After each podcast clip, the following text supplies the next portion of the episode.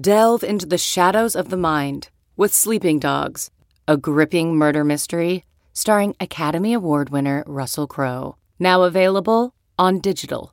Crowe portrays an ex homicide detective unraveling a brutal murder he can't recall. Uncovering secrets from his past, he learns a chilling truth. It's best to let sleeping dogs lie. Visit sleepingdogsmovie.com slash Wondery to watch Sleeping Dogs, now on digital. That's sleepingdogsmovie.com slash Wondery. CarMax is putting peace of mind back in car shopping by putting you in the driver's seat to find a ride that's right for you. Because at CarMax, we believe you shouldn't just settle for a car. You should love your car. That's why every car we sell is CarMax certified quality so you can be sure with upfront pricing that's the same for every customer. So don't settle. Find love at first drive and start shopping now at CarMax.com. CarMax, the way car buying should be. Welcome, everyone. Welcome to the Yahoo Fantasy Football Forecast. It is Sunday. I'm Scott Pianowski, one of your rotating hosts as we meander through August. It's draft season. And we have a great guest today. We have a person who works for, I think, every site under the sun, the fantasy universe. Used to be uh, uh, of the employ of Yahoo Sports. You can currently read Michael Salfino at The Athletic. He's also an editor at betprep.com, which is an excellent site if you're interested in that type of stuff. Been a friend of mine for a long time. Don't hold that against him. Mike, how you doing today? Very good. Breakfast Table podcast too. Sure, absolutely. And we'll at the end of the show, we'll, we'll go through all the different sites that Mike works for. It'll probably take about 15 minutes because again, he's worked for just about everybody and he's been doing this for a really long time. So we're really lucky to have him today. Before we pick Mike's brain about what's going on in the NFL, I want you to know that again, it's draft season. So go over to Yahoo Fantasy and, and sign up for a football league, maybe run a league yourself or sign up for another team. And we want you to know about Yahoo Fantasy Plus, which is something that we've introduced that we're really excited about. It's a way for you to stay a step ahead of the competition. There's a trade hub to help you analyze those swaps. There's a research assistant to help you with pickups all sorts of customizable cheat sheets, uh, just deeper extra features that are going to help you be the best Yahoo fantasy player you can be. And you can try it for free. You can get a free trial at yahoo.com slash fantasy football.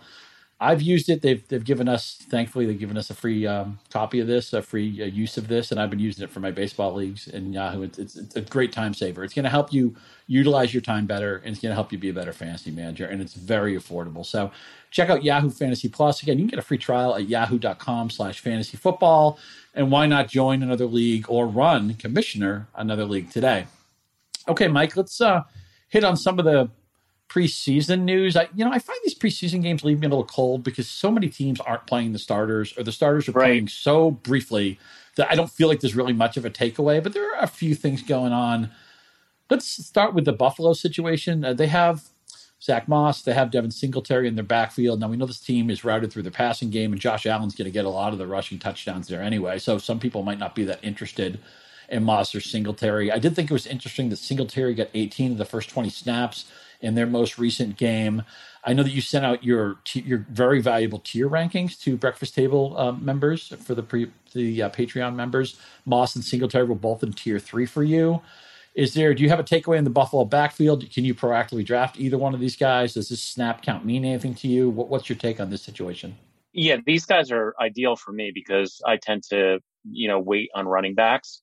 So I kind of like the uncertainty of this situation. You know, I kind of want to lean into this. My view is similar to, I guess, what my view was on Myles Gaskin last week. I think there are like extenuating factors that probably are the reason why Singletary got all of those carries. And I know, you know, we want to find meaning in all of the preseason clouds, but I kind of think that, um, you know, just given the fact that there was an injury involved. That's probably why Singletary had, you know, got such a relatively high unexpected workload early in that game. Yeah, I'm, I'm glad you mentioned Gaskin. I, he's also on the rundown here. They used a lot of Malcolm Brown for some reason last week. I don't really know why. I think we've seen a lot of Malcolm Brown over the years, and we know he's, to use one of your phrases, a ham and egger. And there were some really nice things about Gaskin's game last year. So I we, thought, and then we've talked just in, in, other you know media on the on the table podcast and just privately. That I think we both thought Gaskin had some upside. I was encouraged to see him get 71 yards uh, from scrimmage and two touchdowns, just to kind of put the gavel down. Like, no, wait a minute, I'm the guy here. This isn't really a committee. I mean, they're going to use other backs, but at least now, now the, the sad thing is now that Gaskin's price will probably rise a little bit. But if you wanted a show right. of faith, you know, a confidence game with Gaskin, I feel like you got it this weekend. Yeah, my theory of the case last week was that Gaskin deferred to Brown just because Brown is a vet who's probably on the roster bubble. So if I'm a coach, I want to see how that guy looks with the first team before I cut him. Or if I decide to keep him. I didn't, I didn't think that it was indicative of like a change in the pecking order at all. Sure. So, uh, you know, and that was, but obviously there was a chance that it was indicative of a change in the pecking order. So you had to consider it a little bit. So, I, you know, if I moved Gaskin at all, it would have been almost like imperceptibly within the tier. So, um, you know, I think that this was just the reversion base, basically to what we expected there to be this year as far as Gaskin's workload. And I know that all the coaches always talk about, you know, we're going to get other running backs involved. And it's like, of course, what are they going to say? Like the other running backs are just going to sit there on their hands all year. Like I don't, I don't know if it's fundamentally different for um, the Dolphins than it would be probably for like 22 of the 32 teams at least. So in my view, Gaskin last year based on the Pro Football Focus metric, was I think seventh in expected fantasy points, which is a stat that I think is pretty good at figuring out like what the regression should be, and and the fact that Gaskin really only has to be average if he gets those kinds of opportunities again this year to be a, a very useful back in fantasy. I think is is something that um, you should that that should boost his ADP. Do you remember? Did he sneak into your running back two tier? I, I, don't have it in front of me. I know that you've talked on the table podcast of being fairly high on Gaskin, or at least proactive. It sounded like on Gaskin. Sure, and you know, I always rank guys where I think that they could jump a tier. Like, so because uh, and we've talked about this extensively in the on the breakfast table and just even backstage. But I think one of the most useless things in fantasy football, the thing that's never won a championship for anybody in history is, or one dime is like RB thirteen in in in fantasy. You know, even if you cut it to RB twelve, like that's barely useful. You could pretty much stream that just with the typical waiver wire churn that you get in the course of a normal season. And just by being kind of proactive and aggressive on the waiver wire, even with zero pickups later in the season once you've burned through all the, your money. It's not that hard in full PPR to find like the RB13. It was like Nyheim Hines last year. Did anybody who had Hines last year, did they say like, oh my God, I've got such an advantage in my league because I have Nyheim Hines? Nobody. I don't So think. is that is that takeaway that you're avoiding the running back dead zone and you're going to go a lot more affordable when you fill that position? Is that what the takeaway Yeah, is? yeah, pretty much like I am bur- burning through that. Now, here's the thing: like I, I wrote an article for the Athletic about this whole like flex nine, flex ten. I didn't even know that this jargon really existed, but basically, what it is is your flex nine if you're two wide receivers in a flex, your flex ten if you're three wide receivers and a flex. And in the league that I just drafted today, we have three wide receivers and two flexes. And neither of those flexes are super flexes. So the more flexes that you have and the more wide receivers that you play, when you get that number up to four or five, you're really devaluing, especially in full PPR, that running back position where basically you could just strangle teams with your wide receivers. Yeah, it's definitely one of my goals this year that I want to have, even though you know I like to do the anchor strategy at running back where I yeah. get one really good one. Which but makes a lot want, of sense. I still want my wide receiver room to be among the strongest in the league. I want to feel like I'm beating you at wide receiver two. I'm beating you at wide receiver three. Maybe I have a flex receiver who's better than the other guy's flex receiver. Exactly. So, got, so you know, as much as I actually did, I recently did a, a, draft with our friends over at NBC Sports Edge, and I did a, a, two running back build to start. And man, did I hate my team! I could not believe how much I did not like the receivers I had right. to, to get married to in like the fifth or sixth round. I'm like, oh, receivers deep enough to withstand that. I don't think it was, and I had an early pick. So and, and I, I, have like I in the league that I just drafted, Jeudy's my third wide receiver, and I have Waller as my tight end. Love that. Oh, I think Jeudy's. I'm glad you mentioned Jeudy because that transitions to And, and you talked about the nebulous backfield in, in Buffalo, and that, as you kind of alluded to, that can present when we don't know what the answer is, when things are nebulous, that means there's a buying opportunity. There's a chance to be very right about something. Yes. And there are some teams that are nebulous on their quarterbacks. I don't believe Washington when they say there's a competition there. I think Fitzpatrick's the guy. I think everybody thinks that uh, Trevor Lawrence is going to be the starter in Jacksonville, whatever they're saying now. And we'll talk about the Jaguars extensively in the middle of our show. But two situations where we don't know who the quarterback is yet is we don't know what's going on in New Orleans with Winston and Hill and we don't know what's going on in Denver with Bridgewater and Lock. Let's start in Denver first. Teddy Bridgewater got the sure. start in the recent game, played pretty well. Lock didn't play well. You and I have both talked on the table before that we think Bridgewater is just a, not that he's great, but he's clearly better than Lock. But maybe there's a reason why they might start with Lock anyway. And so, tell me how you decipher this quarterback situation. And really, is it a takeaway? Is is it better for Jeudy if one of these guys gets the job? Is it better yes. for Fant or Sutton? Just give me a sense of where you are with the Broncos.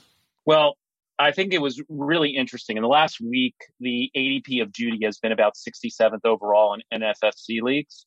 And yesterday, Jeudy had a, a big catch, but Bridgewater seemed to cement his claim to the number one job. Uh, that would have been like sort of the the top line takeaway from yesterday's Denver game. And as a result, in one of these two leagues, and there's a lot of experts in these leagues, it's like two 12 team leagues, and there's sort of a tournament and it's full PPR. But Jeudy went, somebody got sniped who wanted to take him 51st because somebody took him 47.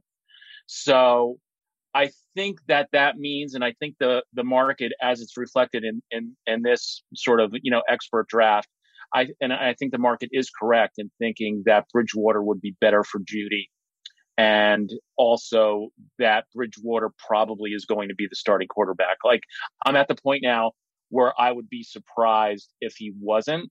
Just because I tweeted this today too. Like I, I can't recall any non first round quarterback in history who's had as poor a record of performance as Lock and is still considered to be a prospect. Like the guy was just a second round pick. I don't understand. To me, like Bridgewater's tailor made for a team that considers itself to be a quasi contender and just doesn't want to lose the game at quarterback. And they probably have the infrastructure around him with still a decent defense and reasonable skill talent. That I, mean, I don't think they're a championship contender by any means, but they could tell themselves a story that maybe they could compete for a playoff. Great spot. skill talent, you could yeah. argue. Yeah, I, I would agree yeah. with that. The only thing I worry about with Lock and, and Bridgewater, I, I, took Bridgewater in the fishbowl. I'm a big Jeudy guy. I agree with you that Jeudy's better off with, with Bridgewater.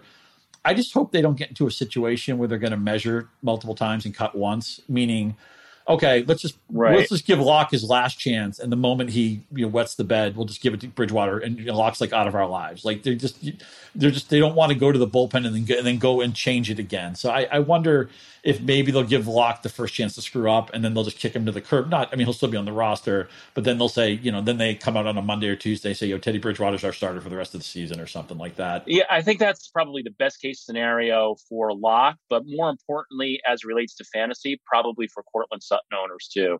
I think Sutton kind of needs a Chuck and Duckett quarterback versus a Bridgewater style quarterback, and I think that actually it would augur well for Sutton if Lock were to be the quarterback. Well, I'm glad you used the phrase chuck and Duckett because that gives me an easy entryway to the Saints situation because Jameis Winston is the, I mean, the 2019, that's the king of, of chuck it Duckett. He threw touchdown passes to his team, he threw yeah. touchdown passes to the other team.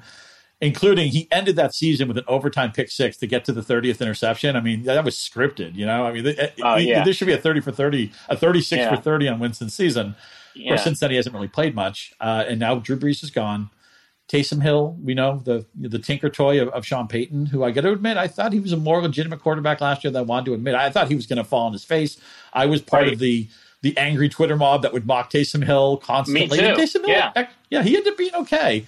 I don't really know what's going to go on here. Um, you know, in some best balls, I've been taking Taysom Hill late just because it's like, okay, it could work out, and if it doesn't, he could so be. what? Here's the thing: like Hill could be like QB seven if he starts. He could. He could also be like, yeah. you know, he could start five games. I, I, don't know what to do with this. And also with this offense, right? Well, Kamara's fine. Some people will take him in the first round. Some people you might prefer a different back. We're not here to debate that. But the Thomas situation really got ugly. He's hurt. They wanted him, sounds like, to have surgery. He wasn't returning calls or texts from the team. That just looks like a divorce that just the paperwork hasn't been filed yet. And you look at the rest of the town, so many players on this team are hurt right now. I don't know if Tre'Quan Smith is ever going to pop. Callaway is okay, but is there any really upside there? I can't remember the last time I looked at the Saints offense and wanted no part of it. Uh, understanding that Hill is interesting, but this is I've never been this right. in this place with Sean Payton, so it makes some sense of the Saints for me. See, I think you just made the case for Taysom Hill to be the quarterback, pretty much. You know, because if you have to win with that style of football. It's it's kind of like remember how the Giants won a Super Bowl with Hostetler? Like they could win like that. They have those kind of pieces in place where they could do that, um, where they could focus on playing defense and winning with the running game. So, dare I say it? It, it be, might be a little bit like the Tim Tebow 2011 Broncos. Oh, for sure. Yeah. yeah. And, and but I think you know Hill did complete like 71% of his passes last year, right. and and the advanced film analysis of that interception that we all saw that was like, oh my God, Taysom Hill, how could you throw this pig? This is why he's horrible. That actually was the receiver's fault. The receiver should have run through. He he sat in a wide open green space where he should have just kept running to get the first down. So so according to that analysis by the former quarterbacks that are all over the place now, that was not on Hill whatsoever you know, obviously, I, I have a share. I have shares in, in Hill, especially in deeper superflex leagues where he was pretty much free early in the draft season. So I guess I'm sort of rooting for it. But I just drafted him even today. Like I fully expect that Hill is going to be the quarterback. If he's not, I'll just cut him. It won't matter.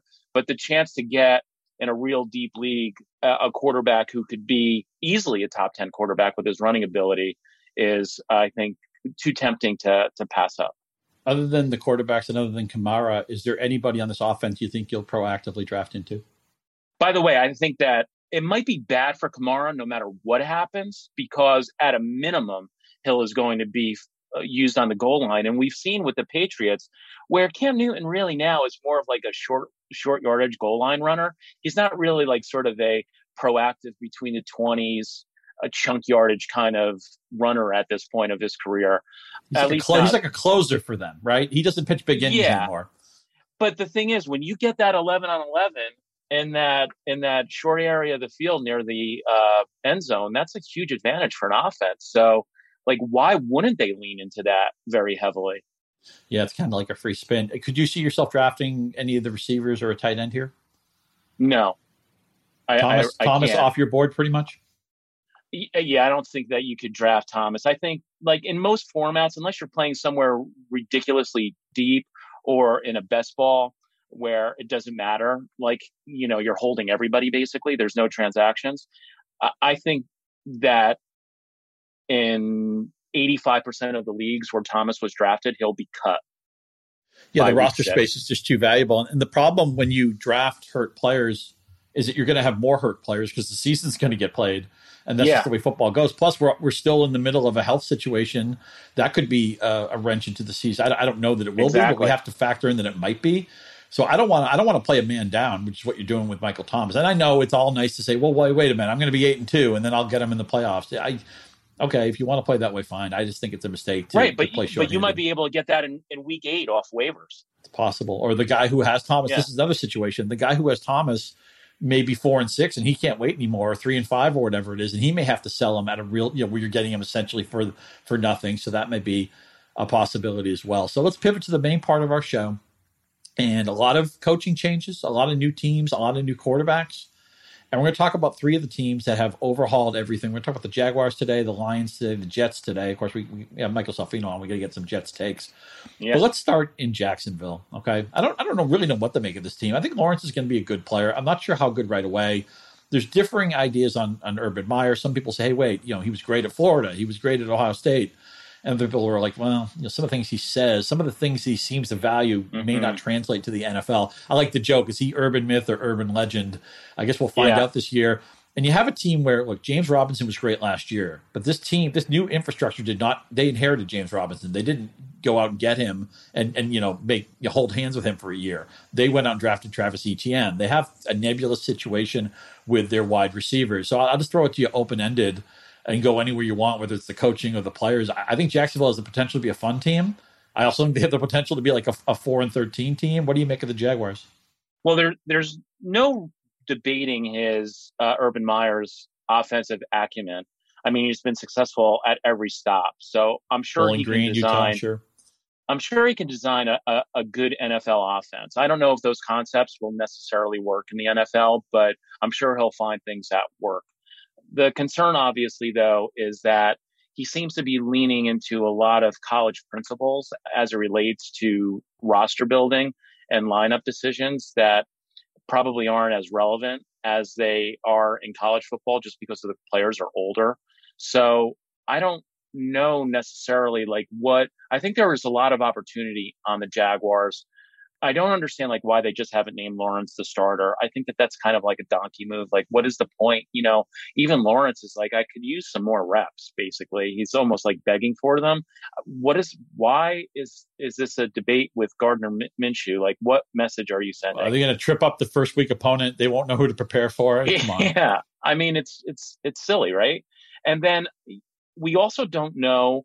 In an Urban Meyer offense in college, you really wanted the slot receiver but I don't know if that's going to hold up in the NFL, you know, where really it's the outside guys and especially the X receiver who's um, sort of foundational first read type of player. In the NFL, you have to make more first reads than you probably have to do in college just because the, the pass rushes are more uniformly better. But I think that that means that there's opportunity there. Like DJ Chark was somebody I was fading at his earlier uh, ADP in the draft season, but now he's come down to pretty much where Laviska Shenault is being drafted and Marvin Jones. They're all lumped together. And I could see a case for either of them. Like I'm sort of agnostic as to who to get.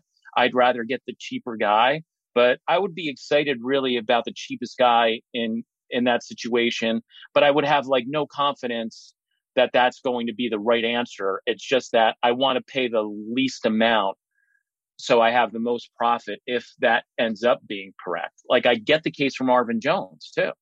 What do you do with the backfield? I think it, you're seemingly on board with Robinson is the value, and I would agree with that. I think Eddie Etienne is too pricey right now. Like I see him going off in the third round, and I just like to me that is a dead zone player being drafted in the dead zone. There are some guys in the dead zone where it's like, you know, Henderson on the Rams, you're just like, well, you know, I could see that pick beating me. Like, I'm a little sure. worried about that yeah. when somebody takes Henderson. I'm not worried. When somebody takes Etienne, I'm just like, whatever, dude, knock yourself out.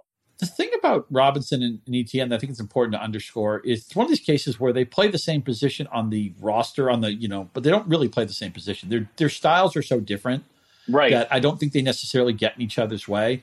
And I think Robinson proved that he's good enough that he's going to have some role. I mean, may, maybe Etienne will spread his wings in the middle of the year, late in the year. We saw last year those rookie running backs really got cooking in the second half of the year. I wonder if that's kind of a new paradigm for rookie running backs. But I don't, I don't think Robinson has. He's in danger of being mothballed. It's just a matter of what his role will be. And right. the market has adjusted to where he can give back a lot of what he did last year and still make you. No, like you, I'm not saying you have to draft James Robinson, and I'm not certainly not. Nobody walks through a, a draft and say, "Oh, coming home with James Robinson today." But I think you could draft him. I'm open to it. I I, I won't go as yeah. far as to say he's a proactive pick, but if the rest of the room is going to just hands off stink player, I don't want this guy, then fine. I'll he's a zero guy. running back now, yeah. Robinson. So if you could get him in like the eighth round, I mean, to me that's comparable to Leonard Fournette, but I, I think somebody who the mark you probably feel a little bit better owning Robinson than you do Fournette.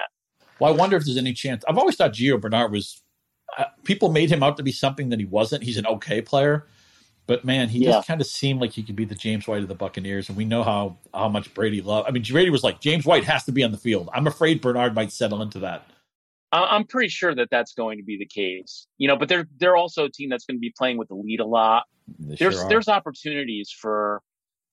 I'm not saying he's going to be uh, like LeGarrette Blount was that one year, but there's opportunities there for uh, somebody to get a lot of goal line work and a lot of closing uh, runs and wins. Yeah, I, I actually actually think he could be a again 18 touchdowns sounds like a, a, big ask, but I could see the Blount comp working out where he's the Blount and Bernard is the white, and maybe Ronald Jones gets squeezed out. I also yeah, I cannot... Jones is the guy that I just can't. It's hard for me to envision a designed role for Jones on this team. You know what's crazy with that team? I, we'll transition to the Lions and Jets in a second, but I can't remember in the salary cap era a team winning the Super Bowl and bringing everybody back. All their primary, they they bring back every one of their starters, I believe. That's absurd. How do you do that?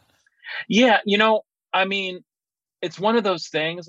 I have a contrarian nature, and so I wonder: is it good to just get a little bit of new blood? Like I don't, I know you don't want radical turnover, but is it good to have just like maybe like a handful of starters who are new to the team just to keep things kind of fresh? Maybe, maybe that's what, uh, maybe, Anto- maybe it's what Antonio Brown. Maybe Antonio Brown is trying to do that. He's trying to spark. He's afraid the right. team will get too complacent, so he, he wants there to be some some juice going on, some you know a story to tell or whatever. But yeah. I hear you. I mean, you worry about complacency, and I, I would worry about the Buccaneers. Just look at this division. Not with Brady so so much. Brady's got a, a good, but I'm I'm just thinking maybe it would be better if there were a handful of guys, yeah. perhaps that were new you to the guys to come in experience man, they got to look at that yeah. division and feel like, how could we not win this? But hey, teams flop out. The NFL, right now, there are like three or four teams you think are good that won't be good, and there are three or four teams you think are horrible that are going to be good. Who yeah. knows? Maybe maybe one of those teams is is the Lions. I don't think so, but I'll, I'll let you see what you say about that. So Dan Campbell takes over the former tight end Jared Goff. You know they couldn't wait to get him off the chart of uh, the uh, Rams roster, and Sean McVay's get a new quarterback now. I think the tough call here is the backfield because Swift looked like a special player last year, but they drafted, uh, I'm sorry, traded for Jamaal Williams or uh, acquired him. I, maybe they signed him. I forget how they got Williams, but they got him. Uh, free agency, it was free agency. They're talking about this like it's going to be a one and one A, and and maybe Williams could, yeah. could get, get 50, 55 percent of the work. Swift's a little dinged up too. Are you drafting proactively into either Jamaal Williams or D'Andre Swift? it's weird. They're sort of like the anti Jets because there are two players who have who the market is actually enthused about. And I just don't understand it. I don't see a rationale for it whatsoever because even though they are a team that we could say is brand spanking new, we kind of know who Jared Goff is, sure. right?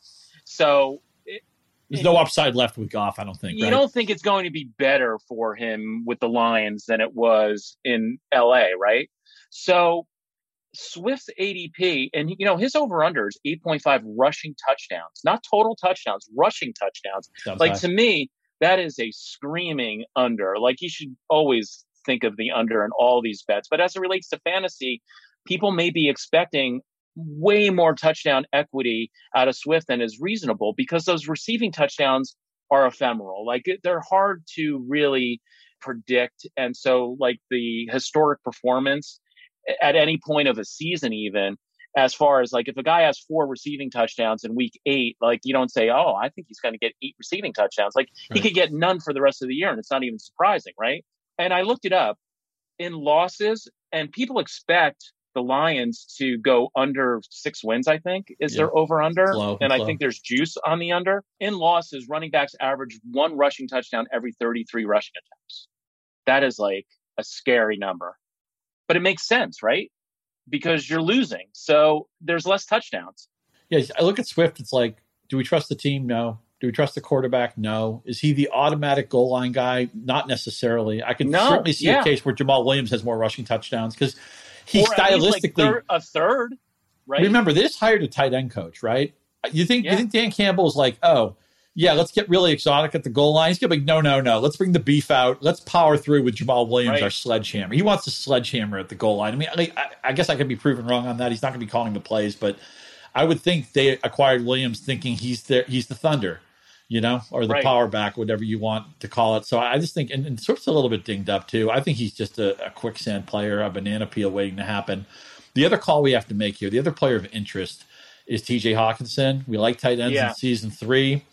And there's kind of a chicken egg thing with him, where on one hand, you're like, hey, probably lead the team in targets, maybe lead the team in red zone targets. The wide receiver room is really, really weak. But then you say, well, wait a minute. Um, what if teams say we're off the bus? We're not TJ Hockenson's not beating us. You can beat us with those wide receivers. Maybe he'd be easy to eliminate from a game. How do you feel about a player like that? And can he uh, offset the talent deficiency in his own roster? Yeah, that's exactly it. Like I think he's the type of he he's not a a wide receiver with a tight end designation like Waller, right? Waller doesn't really need, he could be the number one guy, and it's like you still can't stop. The guy's basically a wide receiver. It's kind of ridiculous that we even call him a tight end. Sure. But Hockenson is true tight end. I mean, he's an all around player. He so he needs somebody like a Tyreek Hill.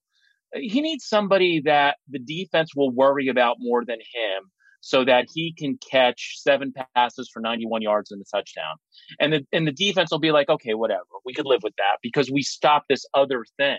But if there's no other thing, then you worry that there's going to be games where we're in the second half of a Lions game and fantasy Twitter is screaming because there's no targets for Hockenson. Right. But the reason why there's no top targets is because he's getting bracketed and there's nowhere, you know, Goff's a veteran. He's not going to just throw it into double coverage. Right. Yeah, it sure seems like he he's a guy they could eliminate if they want to, and the receivers might be weak enough that they have to play it that way. So I, I totally agree with you that, that I think he's somebody. As much as I love the talent, look, you know, Iowa's produced some great tight ends. You know, Fant also went to Iowa. George Kittle, who we're we've always been big fans of, and I'll toot the breakfast table horn. The year he busted out, we were screaming, we were begging people to draft yeah. George Kittle, and you were getting him at a really nice price too. So uh, yeah, he was Haw- a tight end fifteen that year. I I love Hockenson, the player. Do not love the situation. Well, you have Michael Salfino on the show. You got to talk some Jets. And I know that Zach Wilson won us both over when he gave that quote where he's like, look, look, practice. He threw an interception in practice or something. He's like, well, that's what practice is for. You're testing boundaries. You're seeing what you can get away with. And I, yeah. I, as soon as I heard that, and he just said it very calmly, he wasn't defensive. And I think about the Adam Gase era. We, we talk a lot about you and I have talked about how Adam Gase lost the Jets at the press conference when he was just defensive and he was always antagonistic. And I think this new regime – I don't think they think that way. I think Saleh was a good hire. I know they they've uh, they don't have everything the way they want, uh, everything lined up, but there's a lot of skill talent here. I think Wilson has a chance to be a good player. There's so much crowding with the receivers and running backs. I'm not really sure what to do. You know the Jets more than and better than I ever will, so I'm just going to hand this over to you. Uh, how are we handling for fantasy the 2021 New York Jets? To me, it's Corey Davis no matter uh, whatever it takes. It's like no draft day. like he's on my, you know, I, I, have the, the note in my pocket. Remember, we're a family show, so you can't make a pancake joke here. I know you're dying to, but you can't exactly right. So the fact that he's coming off the board now at like wide receiver 50, 52, 54, I think that that the cat's out of the bag because yesterday Wilson was just throwing to Davis pretty much on every play, and Wilson looked great. Davis looked great.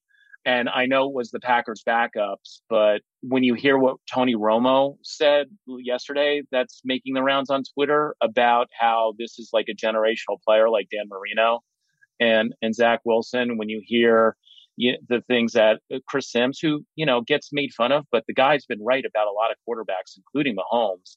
So when he is planting a flag, you know, I take note of that. I, I, I think he qualifies as an expert.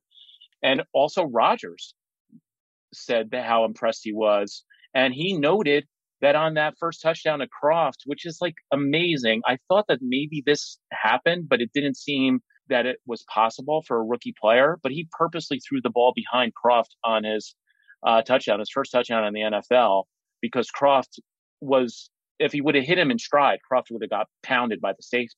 Right. But to have like that level of awareness is like crazy for a rookie quarterback. And I don't care even with backups, the game is very fast. So I want to see more of it, but I think that Corey Davis is just somebody you, if you could just walk away from your draft with Davis anywhere near his wide receiver ADP, I think you're just like stealing money because I would be shocked if Corey Davis doesn't end up with a, in a healthy season with 220 fantasy points in PPR. I, I agree. Davis is a great value, and I've been trying to get him where I can. It's it's funny with Wilson just because he was drafted in a year with so many other marquee quarterbacks in, in the first round, and because Trey Lance has become just such a tinker toy for all of Twitter, people just can't wait. I think Trey Lance has a chance to be very good, but people can't wait for him to come come on the field in week three and be Steve Young. I mean, I, I think the right. expectations have gotten a little bit crazy. People are excited. Could be week, it could be week seventeen, by the way, when he comes could on be, the field. Could be. I mean, yeah. they, have, they have the infrastructure to win with Jimmy Garoppolo. How are they going to bench Garoppolo if they, they have a very weak schedule? I'm not a schedule. Yeah, they're six and one. I'm not a strength of right. schedule guy, but their strength of schedule looks like Kyle Shanahan was allowed to pick 17 right. opponents. It it just doesn't seem right. Uh, is there a Jets running back on the roster that you're proactively willing to take? I think right now it's Ty Johnson just because he's a free pocket pick. He's not even being drafted. I think, and I, and I don't want to, you know, I'm not criticizing the site, but uh, one of the major sites has projected Ty Johnson for 27 carries this year. I'm telling you, sounds low if he's healthy, barring injury, and he had a 100 yard rushing game last year. like on a bunch of carries against the Raiders where he was really good. Ty Johnson's going to get 227 carries. Like he's going to get a lot of carries. I don't really have confidence in Coleman, although I could see to me, Michael Carter is going to be the guy that is really going to win leagues for you down the stretch and in the second half, especially in December, but probably is going to end up getting cut before then. So again, we talked about last year, right? I mean, Taylor got hot late, Swift got hot late. A lot of the rookies popped late, but you know maybe he may have to be a wait and see. And again, it's, it's if you have the benefit of holding on your roster that long because you're you know the buys are going to come up. There's some weeks where there's like six teams don't play. You're going to have and again, what if you know injuries hit? What if COVID hits? I mean, you could have a lot of roster juggling. You may not have the benefit of waiting. And Carter's Car- I, I want to say too, Carter's third team right now, and uh, it seems like Johnson and Coleman are kind of splitting the starting job.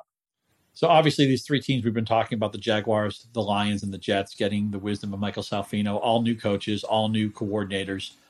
And I wonder, maybe this is a silly question, but I'm going to ask it anyway. I, I want to get a sense of you of do we overrate, underrate, or, or properly rate what how, how, coaching matters? I mean, Kyle Shanahan, they draft a rookie running back, and, and we, we get all excited. Maybe Trey Sermon's going to be a league winner because he's in a Shanahan offense. I've slipped on the Mecole Hardman banana peel last year, in part because he's in an Andy Reid, Patrick Mahomes offense. Adam Gase famously, you know, we, we like, oh, I don't want to touch Adam Gase players, but the moment they get out away from his clutches, you know, maybe they become good again. We put too much stock in this, and I also wonder with the new coaches, Arthur Smith in Atlanta, Nick Sirianni in Philadelphia, uh, Brandon Staley got the Charger job. Uh, Anthony Lynn's actually in Detroit now, and Joe Lombardi, who was with the Saints forever, he's the OC now. I, I wonder if there's a McVay here. If there's somebody, we're a year from now, we're going to be like, oh, yeah, this is like a guy we want to line up and bet on what he's betting on? Or do you think, other than a lot of times we talk on the breakfast table about if it's not an outlier, don't worry about it. Like, you know, a team is 13th against uh, tight ends or something. Who cares? Just tell me who's awful at it, who's great at it. How do, how do we do as a fantasy industry with evaluating coaching? Do you think we make too big of a deal out of it? Do you think we get it right? What, what's your sense of that? I don't think we make a big enough deal about it. Okay. Really. And I, I, spoke to for an article I wrote for the Wall Street Journal. I spoke to Bill Parcells a couple of years ago before one of the drafts, and he said that player failures in the NFL draft are not on the player; they're on the coaching and the organization.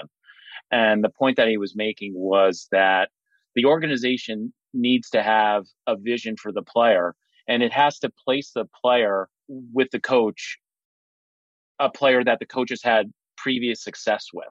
So I know on the um, uh, on the script we have N'Keal Harry, right? So I'm not allowed to talk about N'Keal Harry because I take the show off the rails. I understand the whole point, but just hear me out here. Maybe it's not on N'Keal Harry. Maybe N'Keal Harry was the worst possible fit for a precision passing game on the Patriots. Maybe he's a fit for a team that is going to have a downfield you know, when we get single coverage, we're just going to try to win 50 50 balls.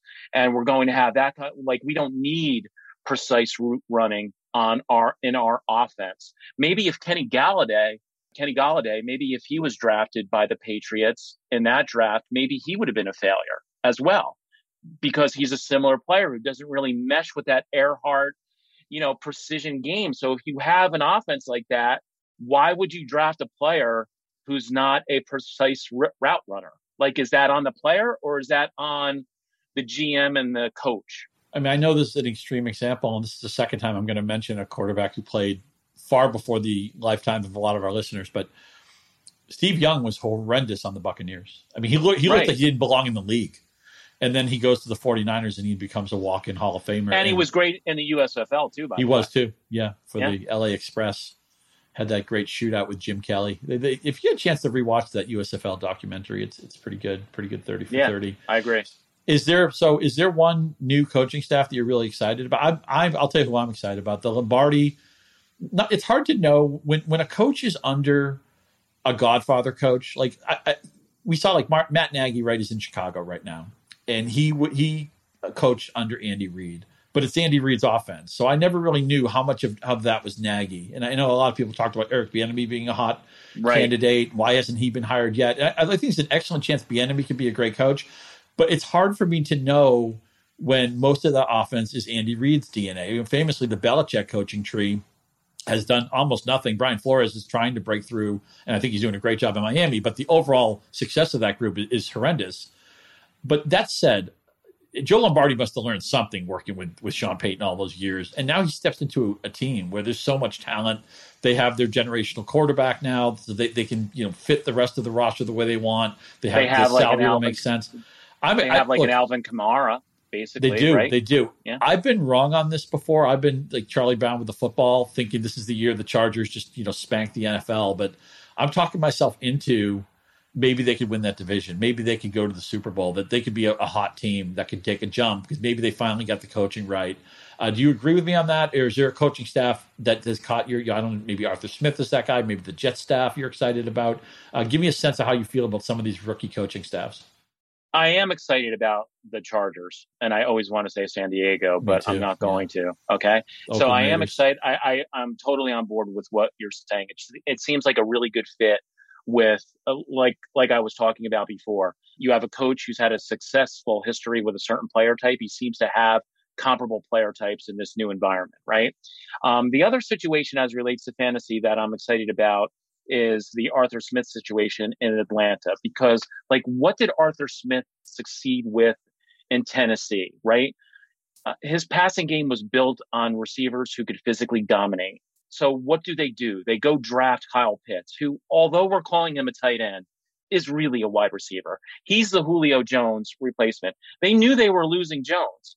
So they got the guy that they thought could replace Jones. Whether they're calling him a tight end just because that makes a lot of sense for future salary cap reasons, right? But he's going to be lined up. He's not going to have his hand in the ground that much. So he's going to be filling that Julio Jones role. And now you have an offense like Arthur Smith likes to design play action passes where there's max protection and two receivers running in the pattern. And, you know, when one of those guys is Kyle Pitts, that's a real tough spot for the defense.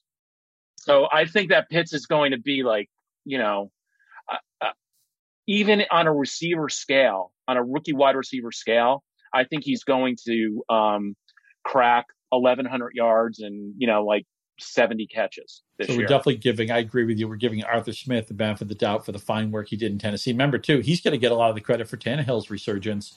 Tannehill was considered. Tannehill wasn't even the starter when they signed him. They still had Marcus Right. Mariota, and then eventually he flipped into now he's considered a plus quarterback, and I think he's a pretty good player. I, you know, maybe again. And maybe- Matt Ryan, I think, is a good, you know, like it's not like Matt Ryan, although he doesn't run like Tannehill, will definitely execute the plays that present themselves on the field. If something's open, he's not going to blow it. So I think we agree on that Charger and Falcon coaching staff upgrades, and we're excited to see what happens with those teams. You mentioned Pitts. Let's finish the show with just get a couple of your tier takes. Now, if you're a Breakfast Table premium subscriber, you get access to Michael's tiers, and I just did some vetting of these the last couple of days, and you had four tight ends in the in the top tier, the three everybody has, and then Kyle Pitts.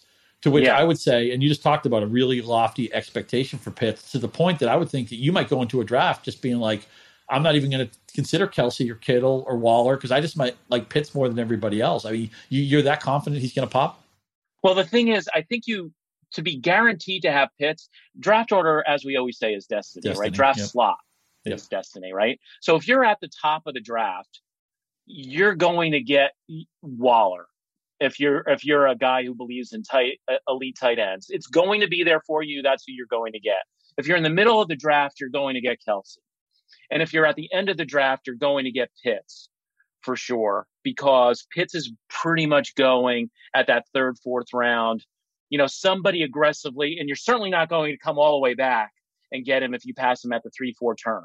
So that's pretty much how the strata works out. Now, Kittle is kind of like uh, the oddball in that if for some reason you don't get Waller at the top of the draft, you're definitely going to get Kittle. So I think you could feel really good. That's the reason why I, I really lean into this elite tight end strategy, not just because of the enhanced win probability that it's mathematically proven to, to give people, but no matter what your format and the shallower your format are, is actually the more important that tight end position is uh, because everybody has to play one anyway, right? So no matter where you are slotted in the draft, you can execute an elite tight end strategy. Right. And, and you make such a great point when the ADPs become crystallized enough with these players, you know when your draft slot falls if somebody makes sense for you. you, you certain players just aren't going to. You you have the number two pick. You, are never getting Travis Kelce because you won't justify him at two. He'll never get to you at 22. Exactly. But that, that actually is true with the other three tight ends that we mentioned. So as you said, because of the way they're assorted, you can actually execute the strategy with any of them in any draft slot. Most leagues. I mean, there's always and, going to be one. And here, and the great thing about it too is half the league is going to be. I don't even care about tight end. I'm punting tight ends. It's kind of like closers almost, but it's not like closers at all because a tight an elite tight end is such an advantage. If you get a guy who could contend to be like the tight end two, the second tight end in fantasy football, you are you just have a massive advantage over the field. I think the other problem here, and, and where maybe people trip themselves up, we talked about Kittle earlier the year he popped. He was outside the top ten at the position, and the year Mark Andrews popped, he was that guy. So I yes. think the market might have gotten too cocky of like, oh, wait a minute, there's going to be a Kittle, there's going to be an Andrews. I'll keep drafting that guy. And I don't think those guys exist. I mean, there are tight ends I can talk myself into at every tier. But when you yeah. move down a tier or two, you're hoping like if you if you draft Anthony Firkser, you're praying for 640 yards and six touchdowns. There's no upside to that. You know what it's like? It's like the the Monty Hall problem, right? right. Uh, where you illustrate the the Monty Hall problem to somebody because you say, well, what if there's a hundred doors? And he opens 99 of them, right? So tight end is kind of like that. Like you finding the guy in the in the middle or late in the draft after the first five or six tight ends are off the board, the guy who's going to rise, it could be anybody. Like your chances of finding that guy are so slim that you might as well just sit it out. There's a very good chance that that guy is going to be found on the waiver wire. You know, the last three years on average, the tight end three has been if I recall correctly, the 33rd tight end taken off the board. So, you know, like nobody was drafting like Logan Thomas last year, right? I do like Logan Thomas this year, by the way, even no, though he's kind of no, old for a breakout. Right. But what I mean is there's going to be a Logan Thomas this year that comes out of from nowhere. So you might as well my feeling with tight end is go big or go home. If you go home, can, is there somebody who's affordable who you could see yourself drafting?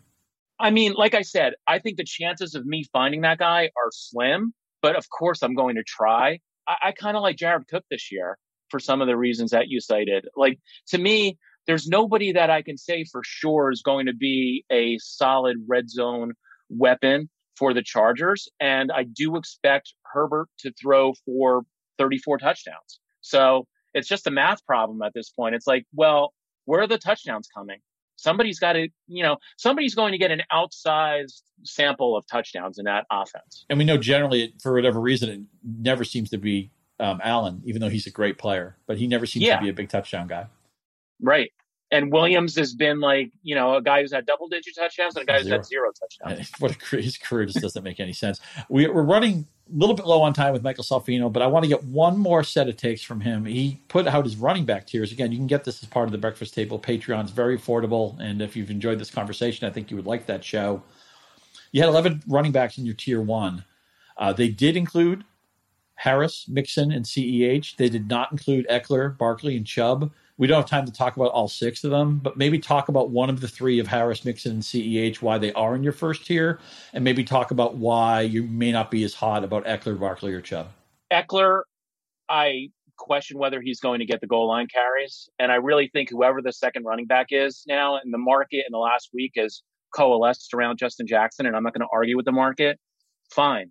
Justin Jackson. That guy is going to get like 200 carries and like seven or eight touchdowns. It's going to be a valuable role, right? And then Chubb obviously has to share time with Hunt. And like, I know Chubb is great, but he has to be so great in order to exceed his 27th or 30th, depending on which model you use, expected fantasy points total. So I just can't fund like I'm model based in my approach. So there's just no way I'm ever going to take a guy whose expected points diverge that much from their actual scoring. And then uh, who was the third back in that tier uh, of guys? Well, Barkley's a pretty easy fade. We don't think yeah, Barkley's the fade just because of injury, right? And everything's and wrong around him. The line stinks. The coordinator stinks. The quarterback might stink. Uh, give us a quick word on Harris, Mixon, Ceh. Harris, I think these are guys in, in your store, first year. Yeah, I think Harris is is um, I think his over under is 44 catches. I'll smash that over all day if he's healthy. I think he's going to catch like 60 passes. and he's probably going to get, you know, 280 carries. That's that's a big workload, even if the line stinks. And we never really know that well how the lines are actually going to perform. It's sort of beyond our capabilities. So I think we should, you know, not put that much stock into our preseason evaluation of offensive lines. And Mixon, and then who was the third guy? Oh, uh, uh, Mixon. Mixon I, I, I, like Mix, Mixon and Ceh because just a lack of any plausible competition. And um, with Mixon, you see uh, the just general usage and what could be a top 10 offense. And with Clyde Edwards Helaire, you see not only the draft pedigree and the buy in from Mahomes, who basically signed off on his draft pick and lobbied for him, but you also see probably the number one projected offense in the NFL in terms of scoring. So there's just and very little competition for goal line carries on paper anyway, and also for targets out of the backfield. Words of Michael Salfino, who, as I mentioned, is one of the co hosts of the Breakfast Table podcast, in addition to a bunch of other sites and gigs. Uh, Michael, give our listeners an idea where you're working this year and where they can keep up with you.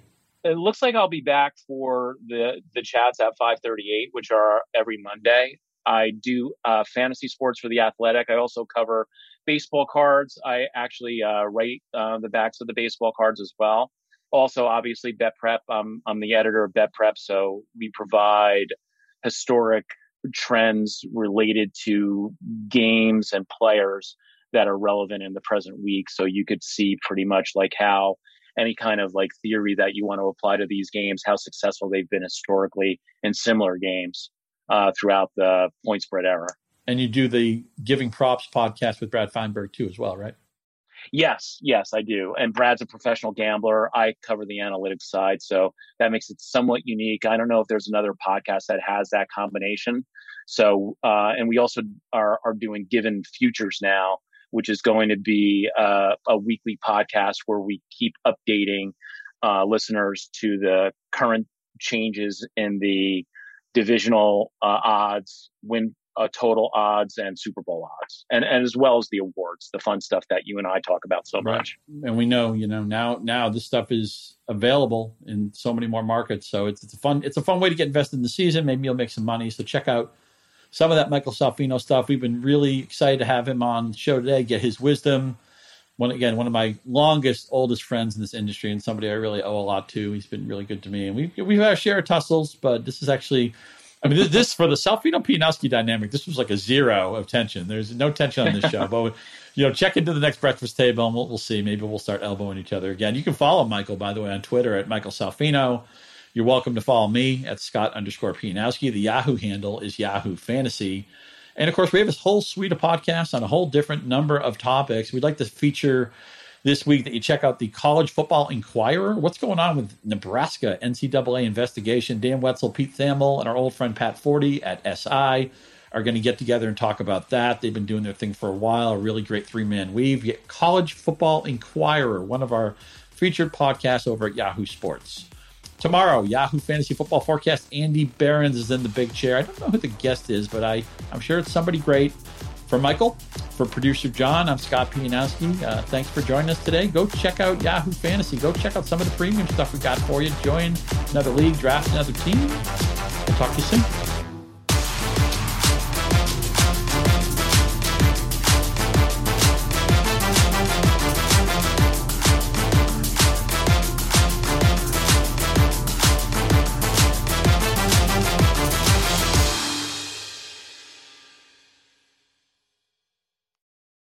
One, two, three, four. Those are numbers. But you already knew that. If you want to know what number you're going to pay each month for your car, use Kelley Blue Book My Wallet on Auto Trader. They're really good at numbers. Auto Trader.